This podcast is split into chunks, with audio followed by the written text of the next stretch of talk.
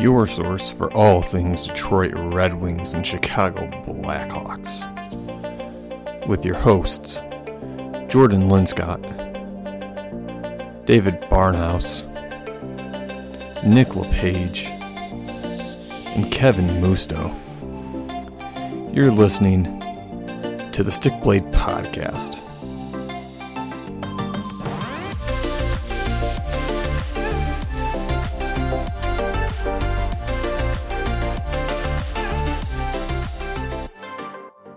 Good evening, ladies and gentlemen. You're listening to another edition of the Stickblade Podcast. It's a Detroit Red Wings and Chicago Blackhawks Red Rivals podcast. We cover all things Detroit Red Wings, all things Chicago Blackhawks, and then just general news around the NHL.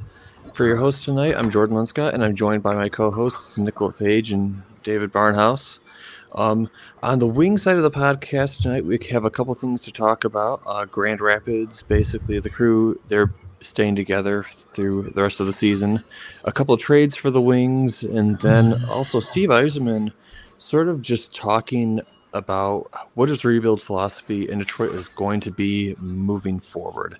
Um, Nick, what do we look like on the Hawks side for this week's podcast? Yep, downside of the Hawks seat side, we got the Robin Lehner trade to the Vegas Golden Knights. We got Erik Gustafsson finally traded to the Calgary Flames my thoughts on Stan Bowman's comments about asset management. And then Duncan Keith makes a little hat trick history with 600 career points, 100 career goals, and 500 career assists.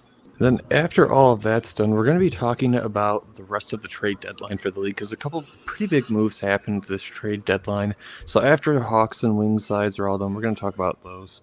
But since I introduced them first, let's go ahead and just get right into the Wings side of the podcast. So, Walk us through what happened so, on trade day. All right. So um Sunday's game against it was Calgary, wasn't it? Um, I was it Calgary on Sunday? Sunday, yeah. So Sunday's game, um, Athanasiou and Green were healthy scratches, which basically foretold what was going to happen on Monday um, for the trade deadline.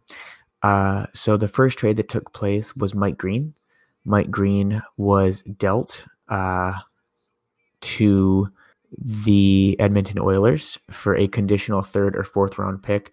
So basically, I think is it, I think it was for if the Oilers make the conference final, it becomes a third, if I recall correctly.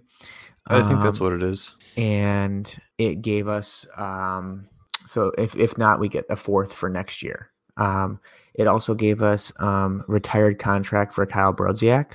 Um, I mean, he's not going to play, but it's just uh, cut and cap for both teams. And we sent uh, Mike Green over there. Um, the second trade that came later in the day was also to Edmonton. So there were two different trades, um, and that gave uh, we gave Athanasiou, which you know I was sad to see him go, and we'll talk about that in a little bit. Um, but it gave us a second round pick in this year and next year, and veteran forward uh, Sam Gagner, who has 13 points on this season. Um, also, it's not really a trade, but Toronto had waived Dmytro Timashov, um, who the Red Wings claimed off of waivers, which I'm pretty happy with. He's a very low risk, high reward uh, player. Uh, so, yeah, Jordan, what do you think about the trades? Let's get into this. So, I thoroughly like the Athanasiou trade. I know a lot of people wanted first rounders for him. And the thing is, though, when you're trading assets with anybody in pro sports at all, leverage is absolutely a factor here. As much as I would have liked to have seen Yzerman get a first round pick, the fact is Athanasiou's not inked to another deal yet. He hasn't had just ridiculous all star stats where you look at him and say, yes, this kid is a bona fide guaranteed top six player who is going to be putting you up 20 to 30 goals consistently, which consistently is the important part here. So I think two seconds is actually good. And let's not forget, one of those seconds isn't until next year. So let's say the Oilers just completely fall apart next year. That second could almost, in theory, feel like a very late first. So I don't think that's really a bad pick. No, not at all. Um, you know, I know uh, Athanasiou, from what I read from a Larkin interview uh, yesterday, was a little shocked and upset that he got traded. But at the end of the day, it's a business, and it was really cool. Yesterday, he was on the top line with Connor McDavid, so two amazing speedsters, and they lost in a, in a shootout, but Connor McDavid had three assists, and Athanasiou had a goal and an assist. So did really well his first game with the Oilers. I mean, I really like the Mike Green deal. What's your opinion on it, uh, David? I mean, we got a high draft pick for an aging defender um, who has slowed down a lot in the years. So I was really happy with that. You know, Ken Holland has a type. He he takes players that he's already taken. um, but I'm hoping they make it so we can get a third round pick from them. That'd be awesome. Um, speaking of defenders, I was really shocked to see Mr. Superstar Trevor Daley not go to a contender like he said he wanted to. Um, poor guy. I guess he's not as good as he thinks he is. But yeah, I, I liked the green deal. Like when you look at Detroit from the outset, what do you think of the moves that got made in just terms of the trades? I love the Athanasiou deal. It was kind of the topic of discussion for several weeks for us the last few podcasts just because we are wondering what the return would be for a guy that scored 30 goals but is struggling this season. Mm-hmm. Two second round picks is a great return. And then along with Sam Gagner, who he's older now, but he, I mean, is a guy to throw in your lineup for the rest of the season and maybe play a role next season. It, it's a good return. And, uh, you know, like you, like you said, I know first round pick was obviously what would be the big want, but I think it was kind of a win win for both teams. Athanasiou playing next to Connor McDavid is going to be fun to watch for Oilers fans with that speed. And then yep. also to add on that, I think Ken Holland knows Athanasiou's worth. So I think Yzerman and Ken Holland actually made a good deal just because Holland knows like Athanasiou when he's on is worth two second round picks. And then Detroit just gets another two high picks for the next two years. And it's a good return for both teams. And uh, it's one of those things where it's actually a win win for both. Yeah, to, to talk more about Athanasiou's trade, um, he was going to command a pretty hefty contract next year, which we already have to pay other players, and he was the odd man out out of guys like Mantha and Bertuzzi. Um, the other thing is the two players we got in the deals uh, with Gagner and with um, Brodziak's contract. Both contracts expire at the end of the season, so it's a win-win. We we shed that salary as well. If we decide Sam Gagner is a veteran presence we want to keep, we can offer him a veteran minimum. The thing I, that's also important for this deal, and not I mean, a lot of people have really been talking about online. I mean, does Edmonton now have legitimately the best center depth in the league? I mean, now you can literally play McDavid, Draisaitl, Nugent Hopkins, and Riley Sheahan as your centers. That has got to be some of the best center depth in the current NHL. Riley Sheahan, oh god, he scored the last goal at the Joe, his only goal of the season. At this point, it's the Edmonton Red Wings that are going on now. I mean, it's got the you got the Detroit Oilers and the Edmonton Red Wings. That, uh, just needs to take the Oilers logo and like make it red and white, and then just throw like the little wing off to the side. I guess I got to cheer for the Oilers a little bit now. I mean, it was inevitable in the end. Like we knew Holland was going to be in the mix of this somehow. I, I, I didn't think Mike Green maybe, but I figured Athanasiou and Holland were going to get reunited eventually, and it came to at the, on Monday. And yeah, so I mean, the weird part is I mean, one of them, one of the trades was made during the middle of the night though. So like, what was it? it was like I think like twelve thirty in the morning or something that the news broke. For which one? Green. Um, I think Mike Green. I think really? it was Green. I was Green at like twelve thirty. I was talking to my buddy who was a Wings fan, and, and I'm like, "Oh, you guys are trading Mike Green." He's like, "What do we get in return?" I'm like, "You got Kyle Brodziak's contract and a fourth round pick that could turn her third. He's like, "Oh, fuck it, he's gone." So it, it, it seemed like seemed like one of those deals that you know you got to pick. You're happy. Um, so Dmytro uh, Timashov, the other player we acquired, it wasn't a trade, but it was during the trade deadline stuff. Um, very happy with that pickup. And like the thing is, he's not a bad player, right? He just simply could not crack Toronto's forward group because Toronto's forward group is absolutely stacked. Like yep, he's not he's a younger. terrible player, and he's younger than Ciu by two Worst years worst case scenario, we take him off waivers and we put him back on next year. Like that's literally the worst mm. case scenario. Yep. Best case scenario, you can trade him later for picks. Mm-hmm. Yeah, so like this season, he's played 39 games and has nine points. So he can do stuff, but he just hasn't been able to crack the Maple Leaf. Or yeah, the Maple Leafs. Because like looking at him playing in the the AHL last year, he had 14 goals and 35 assists. So he knows what to do with the puck. And that's kind of the downfall player. for him. It, and I mean, he is a solid player, Nick. I mean, the thing is, though, I mean, Toronto is just so ridiculously stacked at forward. Like, even good forwards have a hard time breaking into that roster because, I mean, how do you begin to even compete with the likes of guys like Matthews and Tavares, like these all star players? Like, you can't, not unless you yourself are a star player. And that doesn't mean you're bad, just means you're not at that level. Yeah, I think, uh, with, I mean, with a young, talented, creative forward like that who I think he's more seen as a sniper, but a create. He could also create plays. So, uh, you know, just give him time on the top nine, maybe even top six to finish out the season, and see what you got in that guy. I mean, he's young. He's still got a lot of raw talent. Yzerman might have a might have a diamond in the rough that he found on waivers. Yeah. Speaking of the rest of the season, though, I kind of want to talk about specifically uh, what the what the idea is behind for the rest of the season in regards to the guys in Grand Rapids. So I know a lot of people want to see guys like Joe Veleno, guys like Moritz Seider, guys like Rasmussen get chances at the NHL, and I think it's a good idea to let them have that. But basically, from what I've understood, management has basically said we want to keep this group in Grand Rapids together. They're clicking right now. They're in a playoff position, and they actually have a pretty strong roster so far. They're building chemistry. I mean do you guys like this idea, or do you think that Detroit should say, you know, the AHL isn't what matters to us right now? It's getting NHL looks at these guys.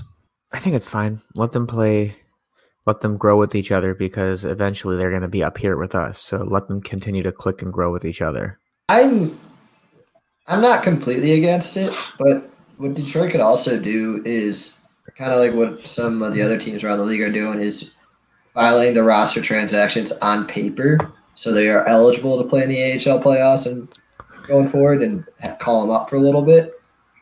Because I, I, know the Hawks did it with Lucas Carlsson and Matthew Highmore. They they technically filed them down to the AHL on paper, but they're still on the Blackhawks roster because they could play with the Hawks until I don't know uh, right before the playoffs, and they could send them down in the AHL and let them go with the playoff run for Rockford. I mean, I don't even know where Rockford's at in playoff for their playoff push, but they could do something around like that too. Yeah. Um, and also, I guess while we're talking about Grand Rapids and these young guys coming up, uh, Steve Yzerman had a press conference where he was talking about you know the trade deadline, the moves that they made, um, how he views the team going forward.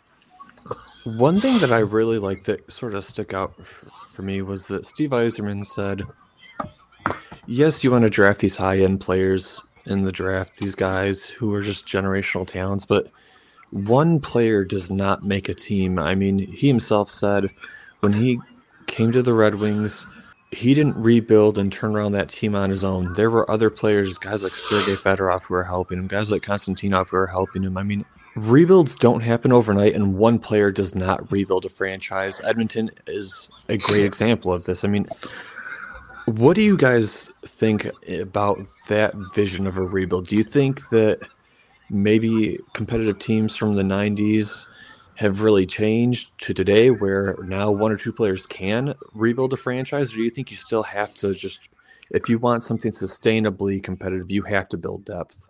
You have to build depth.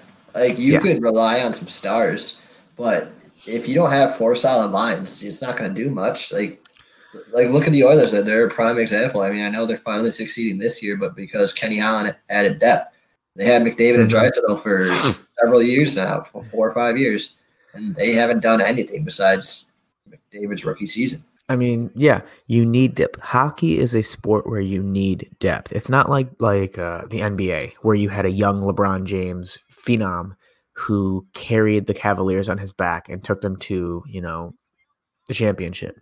You can't do that in hockey because you have to have line changes. A hockey player cannot play 30, 40 minutes a night.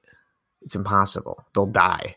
Um, So you need to have depth. And that's why the Wings were so successful back in the day because we had such a strong, deep team from top to bottom.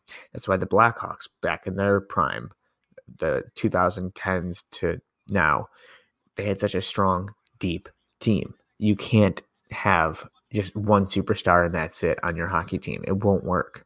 I think Even Pittsburgh kind of has shown that with like Mulligan Crosby and everybody who they have loaded with them right now or did oh, have yeah, loaded. of course. Now they have Marleau. And then last couple years they had uh hot dog. Kessel. Kessel. I couldn't I, I drew a blank. I just thought of hot dogs. They also I feel added. Uh, they also added Jason Zucker too. Ah damn. Uh, you know, Kenny Holland actually had some interesting comments recently, and I don't mean to take this away from the Red, like take talk this off the Red Wings. It's still going to transition, but it's going towards your depth comment. Kenny Holland made a comment saying, "I have two of the best players in the world, McDavid and Draisaitl. They're going to play roughly 24 minutes, 25 minutes a night.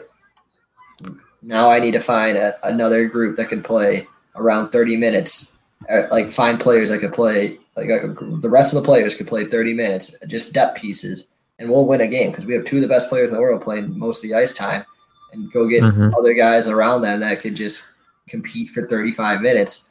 And I think that's a fantastic approach. You got your two stars, and just you don't need to add more superstars. Just add competent pieces that could contribute and make the make a Oh, run. yeah. Of course. Um, speaking of superstars, uh, Nick, we, a superstar over in Hawks World had a uh, a bit of a achievement. Tell us what's going on there. Yeah, before we get to the sad news for the Blackhawks, let's uh, let's, let's let's let's work our way down. So you know, it's another week on the Stick Blade podcast, and another historical monument reached for uh, Blackhawks future legend. Duncan Keith had a hat trick of milestones this pa- in the past since last episode. He had he collected goal number 100 yesterday against the St. Louis Blues. Uh, he also recorded his 500th assist, and also with that is 600 career points. So Duncan Keith with the hat trick of milestones, and just like I said with Toews and Kane, he's one of those just unreal talents that Chicago's been blessed with, and it's cool to see all those milestones come in one week, and uh, a lot of celebration, even though kind of some downtimes in Chicago. So it, it's a, a small light in a dark tunnel for the Blackhawks. Just we got to celebrate Duncan Keith's milestones. And like the thing is, like Keith, Keith's a two way defenseman. He's not an offensive defenseman like a guy like Mike Green, who's more known for just shooting it and trying to get pucks in the. Keith's a, a two way defenseman by design. I think that makes the hundred goals so much more impressive. Yeah, Mhm. it absolutely does. I mean, he's one of the best. He's one of the best guys in his own zone, and to add 100 goals also to that list, it's just simply unbelievable. And he's been surreal for his whole career in Chicago, and it's just amazing what he could do in our own zone, in the neutral zone, and I, also in the offensive zone with the numbers that he's just put up. All right, let's flush the toilet and start going to the bad news. All right, so the biggest Unleash the angry Nick. All right, the biggest deal made for the Hawks on Monday, trade deadline day. Sadly, Robin Lehner was traded to the Vegas Golden Knights, and the Blackhawks received a second round pick, Malcolm Subban, and prospect Slava Demin in return for in exchange for Robin Lehner. And you know, it's sad that probably earlier in the season we were talking about how Lehner's the future goalie of the Blackhawks not going anywhere. They're gonna they're gonna lock him up long term. And how quickly things change, uh, it's just one of those things. That I kind of seen it coming just because Crawford started to play more. Robin Lehner wasn't speaking to the media, and it seemed like Crawford took over the starting role, which means the Blackhawks are kind of shying away from Lehner. And I'm not impressed with that return. You know, he's a second round pick for a stud, one of the best goalies in the world, Robin Lehner it's uh, not a great return. I mean, if the Slava Demin guy turns out to be an okay D man, maybe a top four, maybe it works. He's teammates with Ian Mitchell in Denver, but just not impressive return for Robin Lehner. Robin Lehner, though, is a true rental in the sense of, I mean, he's a free agent after the season, right? So, I mean, you guys could, in theory, re sign him if you guys decide to let Crawford go.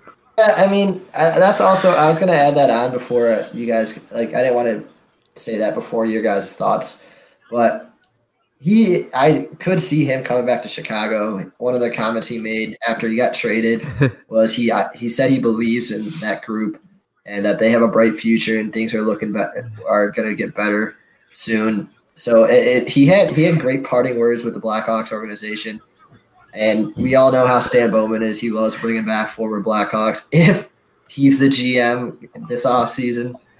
So uh, yeah, I mean, I hope to see Lehner again because Cropper's aging, and we need a young a younger goalie to be our best.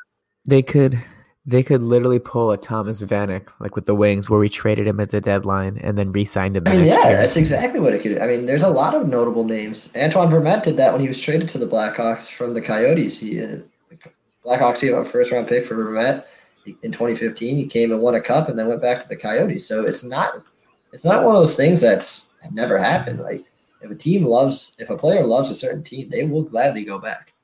The door's not closed. What do you guys think of the return? Um, I thought it wasn't that great from how much you've talked about him and how good he's been this season for you guys. I honestly thought if one of them was going to go, it was going to be Crawford. And when I saw that the trade happened, I was just shocked.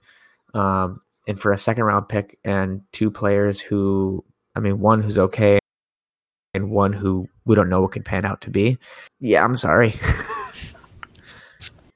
It was painful, man. I, you know, he made a tweet saying everything's bright and sunny here in, in St. Louis for like 30 minutes before the deadline. So it really seemed like he wasn't getting moved. So I was like, I was all right with it. Like I, that's better, that shows more of a chance of him getting extended. Maybe after the trade deadline, Stan Bowman would announce an extension for Robin Lehner. And then out of nowhere, like right before the deadline, I think it was 2:58 Eastern time. There it is, the Robin Lehner trade to Vegas, and the weirdest thing about this trade is Lehner wasn't directly traded to Vegas. He was traded to the Maple Leafs, who was that then the Maple Leafs traded him to Vegas. The Maple Leafs got a fifth round pick for one of their prospects that was involved in the deal, and they retained two and a half million of Lehner's salary, while the Blackhawks retained two and a half million of Lehner's salary. So Vegas is paying Lehner five hundred K for the rest of the season. Nice. But yeah, I mean Vegas made out like fools, and one of the bigger news that came out of this is Alex Nylander was living with Robin Lehner this season. It turns out he's not going to be homeless. Lehner gave him an apartment for the rest of the season, so Alex Nylander has a home. Good for him. he doesn't have to do babysitting dude now, so I think that's a win-win for Nylander. He gets he has a home, he has a house to himself. Maybe he could bring a few females back or something, and no watching kids. there you go, man. True bachelor life. Uh, so congrats to Alex Nylander. Uh, you know, uh, no no more babysitting duty. I let her, man. He lets you have his house when he goes somewhere else and says, "Ah, you're good, man. Do whatever."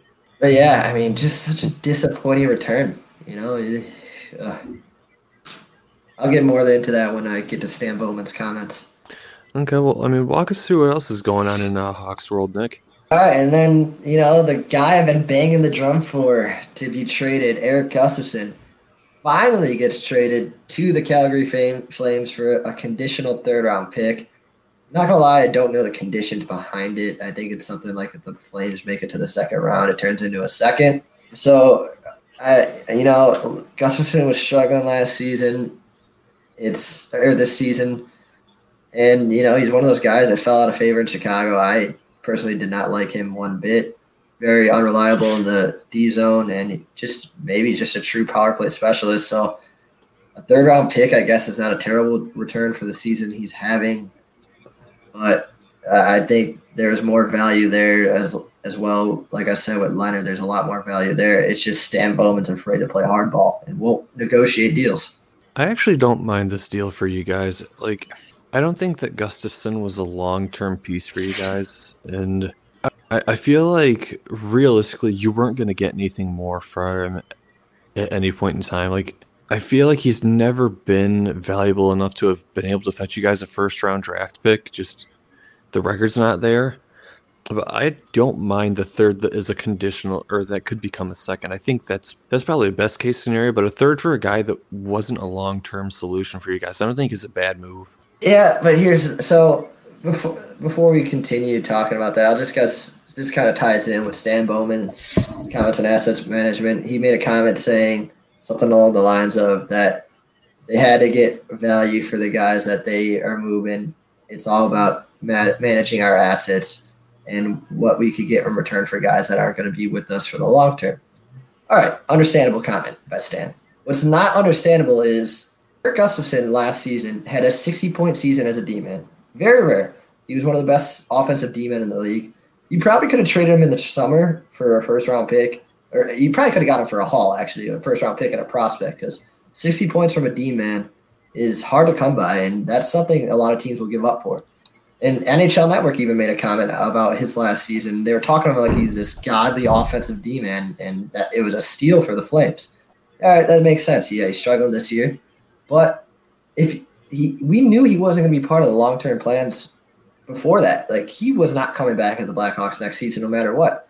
Stan Bowman could have easily traded him this past offseason, but instead Bowman took the gamble and maybe he could have another season like he did this year or last season and get a bigger haul at the trade deadline. That just simply didn't happen. Bowman.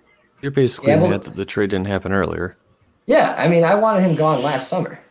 Like, we knew he wasn't going to be part of it. Like, the Blackhawks D corps is from prospect pipeline. It's pretty deep, and instead, he, he Bowman waits until this year's trade deadline, and you get a third round pick for him. I mean, it's a high pick. Uh, it's a high third round pick, but it's just I you, when you come comes to managing assets, you got to know when it's time to part with them. And last summer was the time to part with them. Going to the managing assets for the letter view, you waited till 2:59 p.m. to make a trade. That's when teams are willing, when other teams are going to know, like you're willing, to, you're going to be willing to take anything for this guy because you, I, we know you want to move him, and if you, if we, you don't accept what we're going to give you, you won't move him. You're going to lose him for nothing this offseason. So Bowman procrastinating making a move two moves later in the deadline when he could have been aggressive earlier that afternoon, that morning, it, it, it came back to bite him because I Carolina needed a goalie because they just lost two of their goalies. So they and they had two first round picks to part with.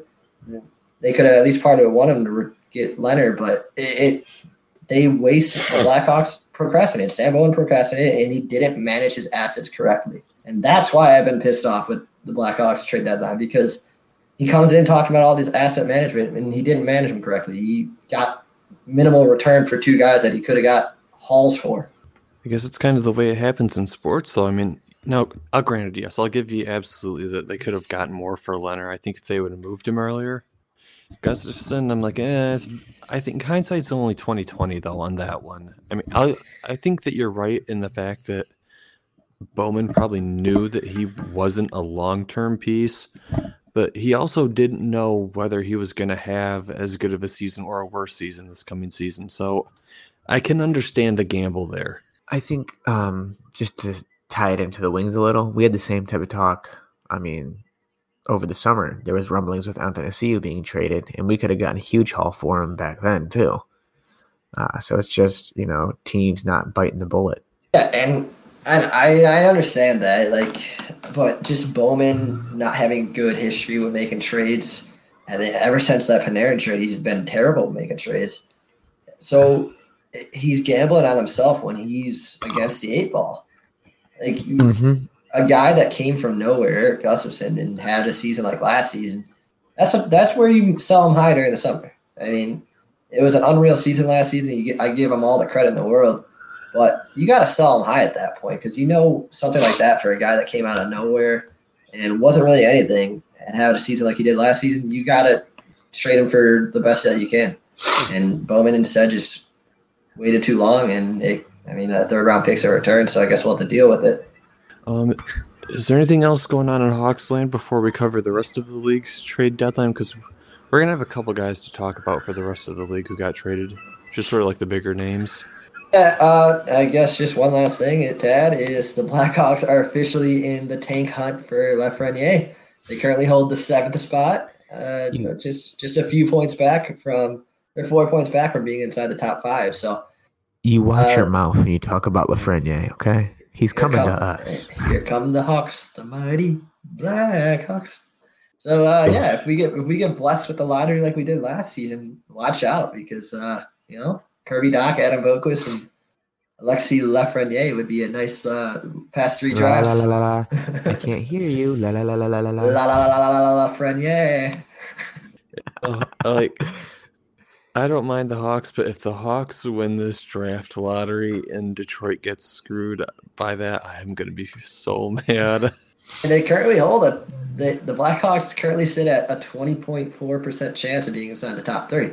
So uh, I like the odds. Uh, if the NHL can rig, if the NHL can rig it and put Detroit, Chicago one and two, and I, I mean I honestly don't care any order. I'll take Byfield or Lafreniere. I'll be happy. We could all be happy. We could all rejoice. That'd be a fun episode. I just simmed it a few times, and you got the first once, and we got it a few times. Oh yeah, I mean we have 15 wins at this point of the season. Come, mean, come on. Gary Bettman, if you're listening to this podcast, this is how this draft lottery needs to work this season. Detroit will take first. That way they can get just some sort of light after this abysmal season. Chicago can get second because they put a team together and brought you all ha- sorts of fun And have. Ottawa, and have Ottawa out of the top ten for both picks, if possible. And hell, New Jersey's inside has two picks inside the top 10 now too. So Do they? Yeah, they Shit, fuck New Jersey. God, they got no. they got no. Arizona at nine and New Jersey at six. This isn't fair. You know what the worst part is? Ottawa or New Jersey has such a ridiculously high chance of winning the draft lottery again. Both hold three first round picks now. So Oh my there's god. six of the 31 picks taken between two teams. They are who we thought they are, and we let them off the hook. Shit. That's a All deep right. cut. Well, I want to move on to happier topics because I have a feeling Detroit's getting screwed this uh this lottery Oh, system. So I want to move on to something a little bit happier.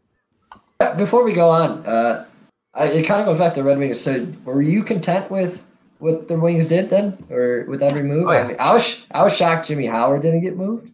I think he. I think we let him leave at the end of the season. I don't think a team was going to take his contract. I just thought maybe a team on the brink of the like again Carolina, they could have paid a like a what did you take like a fifth or fourth for him? Taking a fourth for Howard, absolutely. Oh yeah, totally. I thought he was going to be one of the names moved, but I guess not. It's, yeah, I just figured. Obviously, uh, I was not content with our trade deadline, but I know the Wings made some great moves. So I loved our trade deadline, to be honest. Getting anything from Mike Green was awesome. I mean, the guy's 34 years old and obviously, hopefully, not coming back to Detroit. And then Athanasiou, a guy who wasn't in long term plans, at least in my opinion anyway, getting two second rounders for him.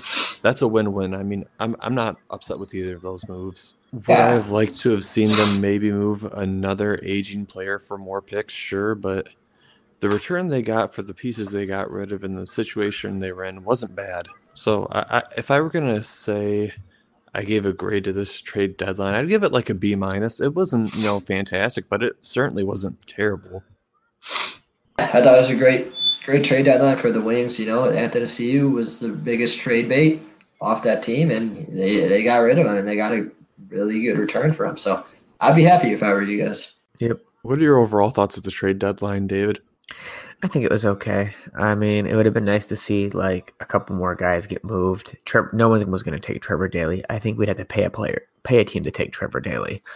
Um, but it would have been nice to see Howard, you know, go to a contending team. I think in some ways though, it might just be one of those things. The organization uh, organization is going to let him just retire a Red Wing. I mean, he's been a Red Wing his whole career, and it's sort of a, it's kind of like the Kronwall situation where you just sort of let him ride out his last year uh, with the organization because you know he's gone. Obviously, Nick, you weren't terribly thrilled with the Hawks trade deadline. Uh, yeah, terribly thrilled is putting it lightly. I was very upset. Uh, you know, but the one guy I was surprised the Hawks didn't move because I thought they might sell him high, and because we probably can't afford him this offseason is Brandon Saad. We'll get to John Gabriel Pageau's trade, but I thought the Hawks could get something like the return the Ottawa Senators did for Pageau.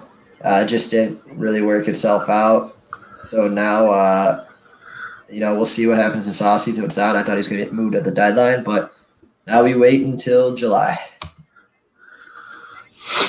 We'll move on to the rest of the league's trade deadline. Um, there were a lot of moves, so rather than talk about every single move, we're just gonna head on a couple of the bigger ones. Um, first one being the Ottawa Senators trading uh, John Gabriel Pageau for a first, a second, and a third round draft pick. So basically, pulling a Tomas Tatar. Um, what do you guys think of this one? I loved this deal for the Islanders. I think JG JG Pageau is a very underrated player. He fits the system perfectly. He's great. Two, he's a great two way player. He can put up numbers as he's already at 50 points this season. Uh, he's got Barry Trotz is going to love him, and it's a great piece to add in one of the more surprising trades because David said it pre-show, but the Ottawa Senators were not really thinking about moving him, and this kind of came out of nowhere. When you get a return like that, I mean, you kind of have to do it. Yeah, I could have sworn like earlier in the day or the day before, I read an article that they weren't looking to trade him. They were looking to keep and hold on to him to like build around. And I guess they were like, nope, can't pass this good deal up. I feel like this is a pretty good move for Ottawa. I mean, I don't think he was worth this haul, but I mean, Yes. Ottawa has got to like. Are they in the best position for a rebuild of anybody in the NHL? I mean, like how many first round draft picks do they have coming up at this point? Like, They have three this year Three, and two in the top like 10. two of the top five. Well, they have one that's uh sixth and oh Fourth, yeah. fourth and third. No, they have fifth and sixth. Uh, I'm not Tankathon right now. I see fourth and third. Um, Wait, never they mind, shouldn't have reset them it. because There we Ottawa's a go. dumpster Okay, fire. yeah, fourth and third. Fourth and third. I had it on the sim still. I didn't reset it. And with the, I, I mean, not even not only that, but they also got prospects like Drake Batherson. They got Erik Brannstrom in the organization. They got Brady Tkachuk still, who's young. They have a lot of good pieces and three first round picks. And two of them are in the top five. Ottawa's sitting very well.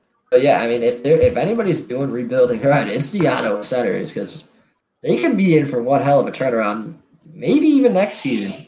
But it looks like uh, maybe two seasons, but they're in a great position. If they get one and two, I'm done. if they get one and two, they literally will get what is arguably a franchise winger and a potentially franchise center from one draft. Like, like that's the equivalent of saying we just drafted our top line in one draft. Motherfuckers. One of the other big trades going on from this deadline was uh Trocheck ended up going to the uh I believe it's the Carolina Hurricanes, and I don't think any actual picks were involved. It was just a player trade, correct? They acquired like four guys. Yeah, there was some two prospects involved, and then uh, Erik Haula and Lucas Wallmark. So this was like a strictly hockey trade, and this is probably my favorite trade of the day. I thought uh, I think Trocheck is a great player who's kind of had two struggling seasons now. I think the Quenneville system really didn't fit him this season, uh, but he's a, a stellar talent. And for the uh, the Carolina Hurricanes at, to add him, the teams they have now, and the, also the other moves that we'll get to, I thought I, th- this is a great move by the Carolina Hurricanes. He's a top six forward who he he could produce seventy points if he's back with them next season.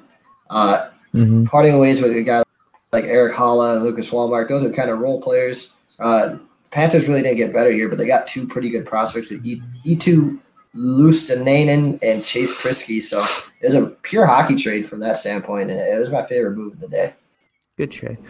Um, so the other two trades I wanted to bring up, uh, the first was Ilya Kovalchuk um, being traded to the Washington Capitals by the Canadiens uh, for a third round pick. It's a really high pick for a like Asian veteran, but he's had what was it, 13 points in the 22 games this season, so nine goals and 13 assists. And the best part about this trade, it, it was. I mean, obviously he's going to go play with his buddy Alexander Ovechkin. Uh, Capitals just get another Russian, uh, but Yep. Marc Bergevin went to Ilya Kovalchuk, and he had two trade offers on the table for him. One to send him to the Bruins for a second round pick, and one to send him to the Washington Capitals for the third that they received. And he let Kovalchuk choose where he wanted to go. So Bergevin did him right. I guess he wasn't really concerned about it being a third or a second. So I think that was a very interesting move. My it shows Berger is a player GM. I give him a lot of shit for being a bad GM, but that that was a interesting what he did for Kovalchuk. So the second trade, uh, the Penguins trading away a conditional third round pick in 2021 for Patrick, 40 year old Patrick Marleau. Um, the pick can become a Pittsburgh second round selection if the Penguins win the Stanley Cup this year. I I don't foresee that happening. I'm pretty sure it's just going to stay the third round pick. Um, but I think this is just, uh, you know, San Jose is not doing well. Marleau, um, I think, is being given an opportunity to play for a team that could go to the Stanley Cup and he could finally win the cup. I mean, they almost won it a few years ago, but they got beat hard by the Penguins. So I think this is just a way for him to kind of go out with one last shot. Marleau, like, I'm surprised that him and Thornton didn't both get moved. Like, I, I think that a third rounder is perfectly fine for Marleau. I mean, this is really a seller's market. It seems like this deadline. Mm-hmm. Um, and I think Pittsburgh is in a great position to win another cup this year. They, I think they very well could if they stay healthy. they don't need to stay healthy. They win when they're all hurt.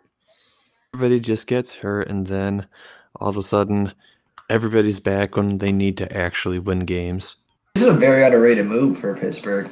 I think. Uh, I think with Marleau, if you put him alongside with Crosby, he can put up numbers. I mean, Marleau's still quick, so he can keep up the pace with Crosby. He still has a hell of a shot. He can bury the puck in the back of the net. Oh yeah, for Uh, forty so- years old, he still got it. Yeah, so I I think it's a great move for Pittsburgh. Obviously, Marleau has playoff experience too. So a great trade in Pittsburgh's end, and good on Doug Wilson for giving Marleau another chance to go win a cup because he doesn't deserve to suffer for all that he brought to the Sharks organization. So it's a great move, and I I don't think so, this is the last run of Patrick Patrick Marleau either. I think he goes back to the Sharks and takes over the most played games in the NHL next season. Want me to cover the next two trades? Yeah, go ahead. All right, so another big trade that was made was Ondrej Kase to the Boston Bruins for David Backes and a first round pick. I like this move for the Bruins. This is why they just continue to be dominant because they make smart moves. Kase is one of the better young players from the Anaheim Ducks, and the Bruins go get a pure goal scorer and playmaker out of it for uh, David Backes, who was technically in the AHL but not playing. They had to give up a first round pick, so Kase is another dynamic top six forward added to the Bruins lineup. And I thought this was a big trade for them. And they get to shed uh, Backes contract. I believe they ate some of the salary. I'm not too sure though.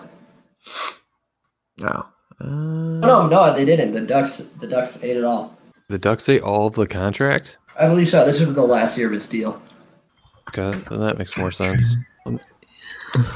This wasn't particularly uh, deadline related, but one of you guys brought it up when we were talking before the episode about it. Uh, David Ayres. I'm not a hundred percent familiar with the story.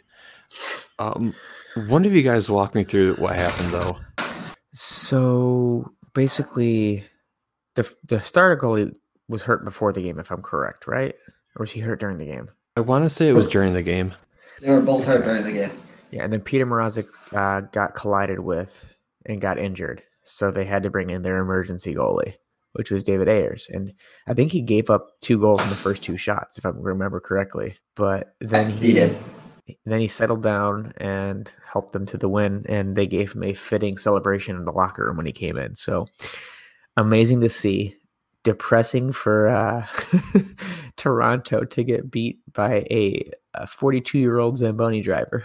Yeah, it was uh, it was A couple Scott years Foster. If you, Scott Foster, you thinking of Jordan? For the Yeah, that's who it was. I, I read your mind there. I, sorry to cut you off, but yeah, the last person we've seen to do this was Scott Foster. But David Ayres, uh, Scott Foster was in for a win, but David Ayres is the first emergency backup goalie to be credited with the win. So that's a pretty cool accomplishment for him. And he put, had to You play a guys seen period and a any of half. the memes? No, I didn't see any memes, but I seen the media tour that guy went on. Yeah, he got he got the win and five hundred dollars. Good for him. I think he got a little more than that. I mean, No, it was five hundred.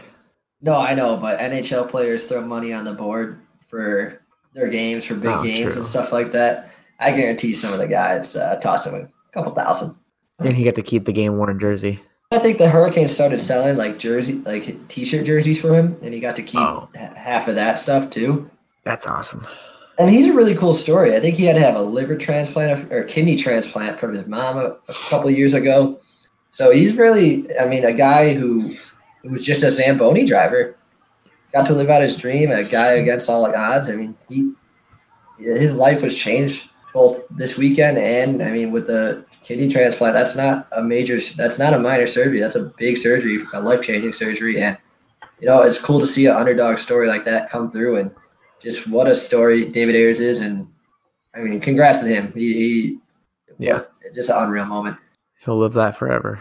I just I thought that was kind of a cool story though. I mean, we don't see stuff like that happen very often in the hockey world. I mean, he might go down or him and uh him and the other guy might actually go down as the best goaltenders in NHL history. They both have a uh, 100% win record. Goat status. Yeah, absolutely.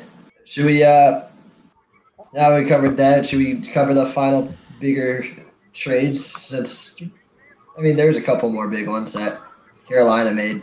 Yeah, we can walk through the rest of the big ones or the ones that we think were really worth noting. All right, so I'll just cover them too quickly. It's both of them were with Carolina. Uh, Sami Vatanen went from the Jersey, the New Jersey Devils to Carolina Hurricanes for a package of prospects. Uh, a, a great move that Carolina made. You know, they lost Dougie Hamilton, and he's they needed to make a move at D. And also, with that being said, Brady, the Carolina Hurricanes made a last second deal with the New York Rangers in acquiring a stud defenseman, Brady Skjei, from the New York Rangers for 2020 first. So uh, her Carolina made some moves. I mean, with Trocheck, Sami Vatanen, and Brady Skjei, they are in position for a hell of a playoff run because they have a stacked D corps now, a great young forward group, and their only issue concern is is their goalies are down. I mean, That's even why if their that- goalies are down, they could come back and eventually be fine. That's the only thing that shocked me though is they lose two goalies in one game, and clearly they were able they were willing to part ways with one of their first round picks. I thought they would have been all over Robin Leonard. I mean, still, I think that in the end, Carolina, the Carolina Hurricanes were probably the winner of the trade deadline. Uh, does anybody else have any other trades they want to talk about? Not for me. I'm good. So we've talked about the Hawks and the Wings uh, actual news this week. We've talked about the trade deadline. At this point of the podcast, let's go ahead and do the flash forward and the flashback. So, for those of you who've never tuned into the episodes before and listened, uh, the flashback and flash forward are basically the segment of the podcast where we look at the weeks that were and will be for each team and just sort of do recap as well as project forward what we think will happen. Um, How far back do you want to go with the wins? I feel like we should really just do the past like week or so because I mean we delayed this episode specifically for the trade deadline. So rather than do almost an entire two weeks of games, I think we should just do this past week. Okay. And So starting like Tuesday against Montreal for us. yeah, we'll start it against uh, Montreal on the Tuesday. I mean, you could go back even more a couple days, and we haven't won a game since the 9th, so it doesn't really affect it. Either way, But- they're all L's. Yeah, I mean, the Red Wings. Oh no, we beat Montreal four to three. Sorry, on Tuesday. So we do get one W there. Okay, so a quick flashback of the Wings week because the Wings have been terrible all season. Uh, the Detroit Red Wings, for the first time in franchise history, complete the sweep against the Montreal Canadiens in the regular season. They win 4 3 over the Canadiens. Um, nobody knows how this has happened. The Wings have been terrible, but they just magically have the Canadiens' number every game they played this season. Yep. Anthony Uh, Ciu had two goals. aside from that, they were all losses. Uh, they lost to the Islanders 4 1 on Friday. They lost 4 2 against the Flames on Sunday. Uh, they lost 4 1 yesterday against the Devils, of all teams, which, if there's a game you thought would have been close, it would have been the Devils one. Yep. Um, I mean, it's expected We're in a full on tank right now. Um, it's just it's painful. You start to get numb to the losses. Uh, but yeah, it sucks, but it's what it's expected. At this point, the games don't really matter aside from contracts for these players coming up. I mean, the Red Wings are very comfortably in last place, and nobody's even coming close to challenging them for that position. So, at this Yeah. point, unfortunately, in the season, the games. I hate to say they don't mean anything, but really they don't. Yeah. Honestly, they don't. I mean, the next closest team is the Kings at 50 points, and the Wings are projected to finish less than that. So, it, I mean, they got that last place in the NHL locked up. All we need now is the first pick. Oh my god! I'm not gonna watch the draft lottery. It's gonna just make me want to throw up. Don't you know, David? You can't actually watch the draft lottery because they don't do it live like they should. They just, oh, we're going to reveal some cards on television. That's true. So we don't know what's going on. They always leak wanna- the. They always leak like the lottery balls going up though on Twitter, like gifs of it. No, I just, I really hate that they don't do the drawing live. I really wish they would. Yeah. Talking about a shitting your pants moment. I, I just- ahead I you. feel like it would be so much more like exciting if they drew them live on TV. hmm It would be. I mean, I mean, I guess the cards kind of leave a little bit of anticipation, but it really, like, just seeing those balls just, those balls just jiggle around in a little uh, container that they're in or whatever, and draw the lottery. It'd be a lot more interesting. Just, I don't know. Anyway, back to the actual flashback. That's basically the week. I mean, the Wings are exactly who we thought they were at this point in the season. And we didn't let them off the hook. Walk us through the Hawks week, Nick, because you guys have had a week. Uh, yeah. Uh, uh, Jordan, me and you recorded, I think, the night before the Rangers game last week. So uh, I'll just go from there. The 19th, the loss against the Rangers, six to three.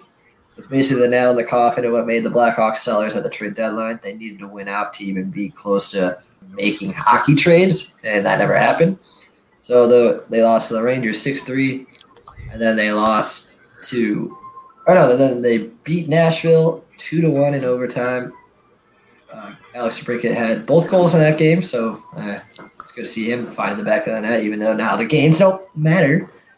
Uh, so Hawks beat Nashville two to one, and then the Blackhawks lost to the Stars two to one on Sunday, and then the day after the trade deadline, Duncan Keith's historic night with his hundredth career point, and the Blues end up topping the Blackhawks six to five. Uh, and uh, Crawford looked phenomenal at points at some points, and then the defense again was just the issue. So it's looking like uh, it's dark days ahead for these final month and a half. Say, I mean, at this point, both teams are sellers at the, uh, or well, we're sellers at the deadline, and are pretty much they're going to the lottery. So, really not going to be expecting a ton from these teams for the rest of the season. I mean, David, me and David had a little interaction on Twitter about my thoughts on the Hawks. Uh, I quote tweeted something how Luke, the guy the Blackhawks called up, Lucas Carlsson. He had a great game against the Stars. Or, I mean, a guy that they didn't really expect much, and he looks like a, he could be a promising D man, maybe in the top six one day.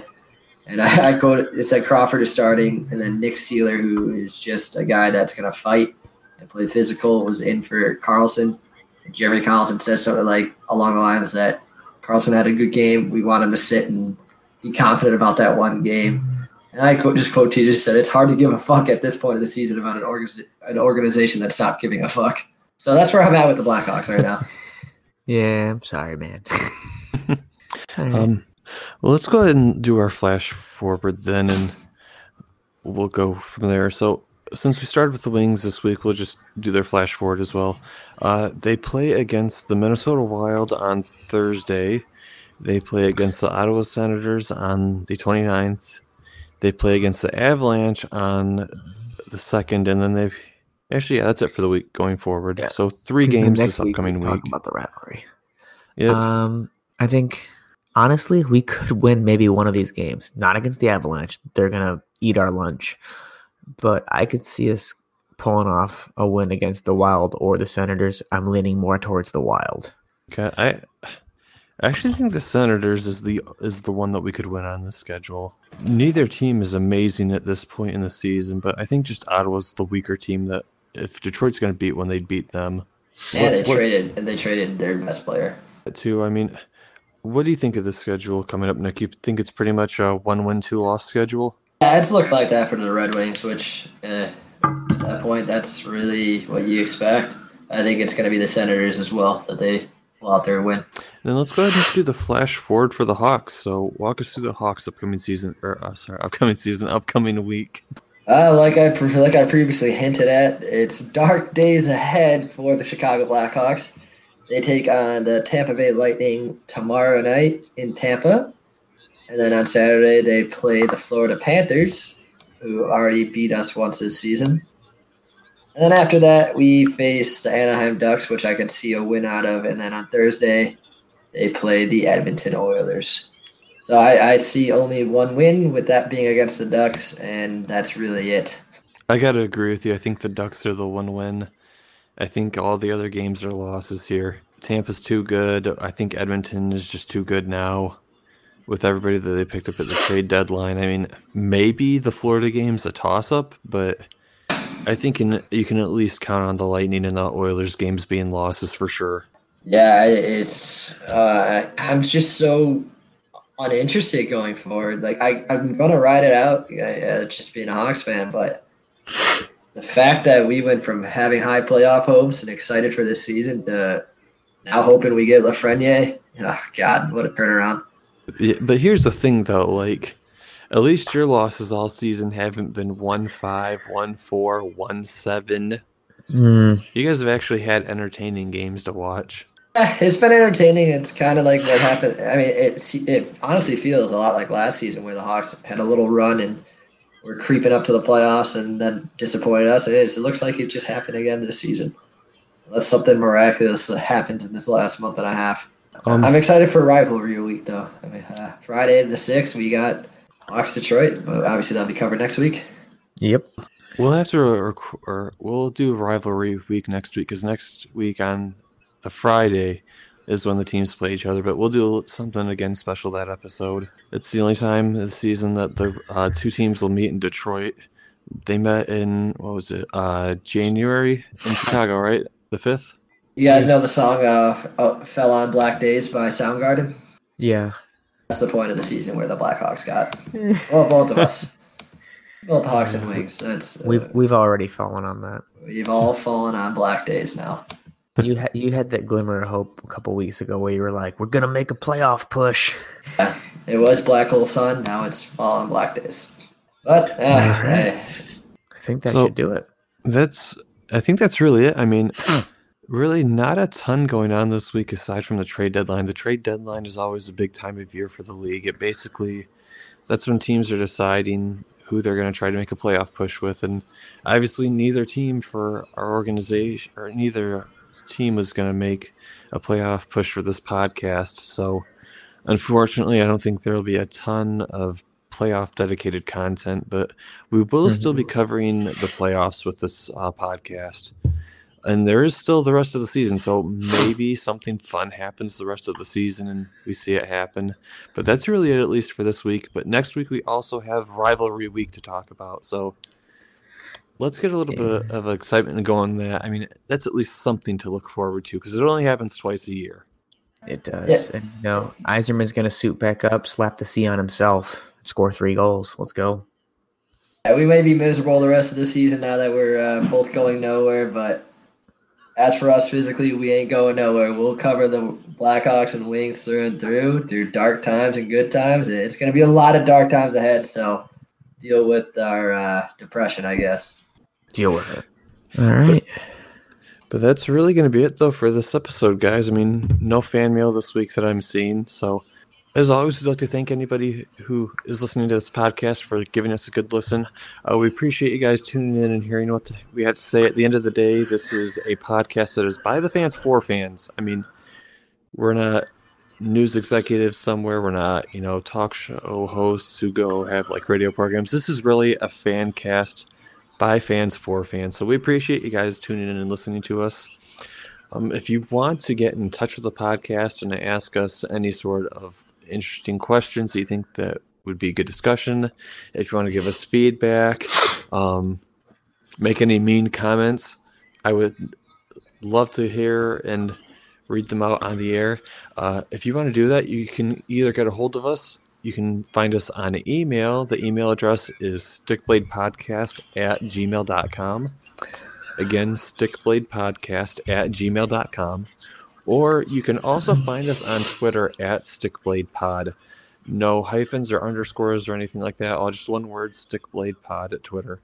Um, we're going to assume you probably found us either through SoundCloud or iTunes. So, however you find your podcast, feel free to give us a like, a share, a listen, a follow, a rating, whatever the currency is of choice on the platform that you found us. Um, iTunes reviews in particular are huge for helping the podcast get found. So, we always appreciate those. With that being said, this has been another edition of the Stick Blade Podcast. Go Blackhawks and go Red Wings.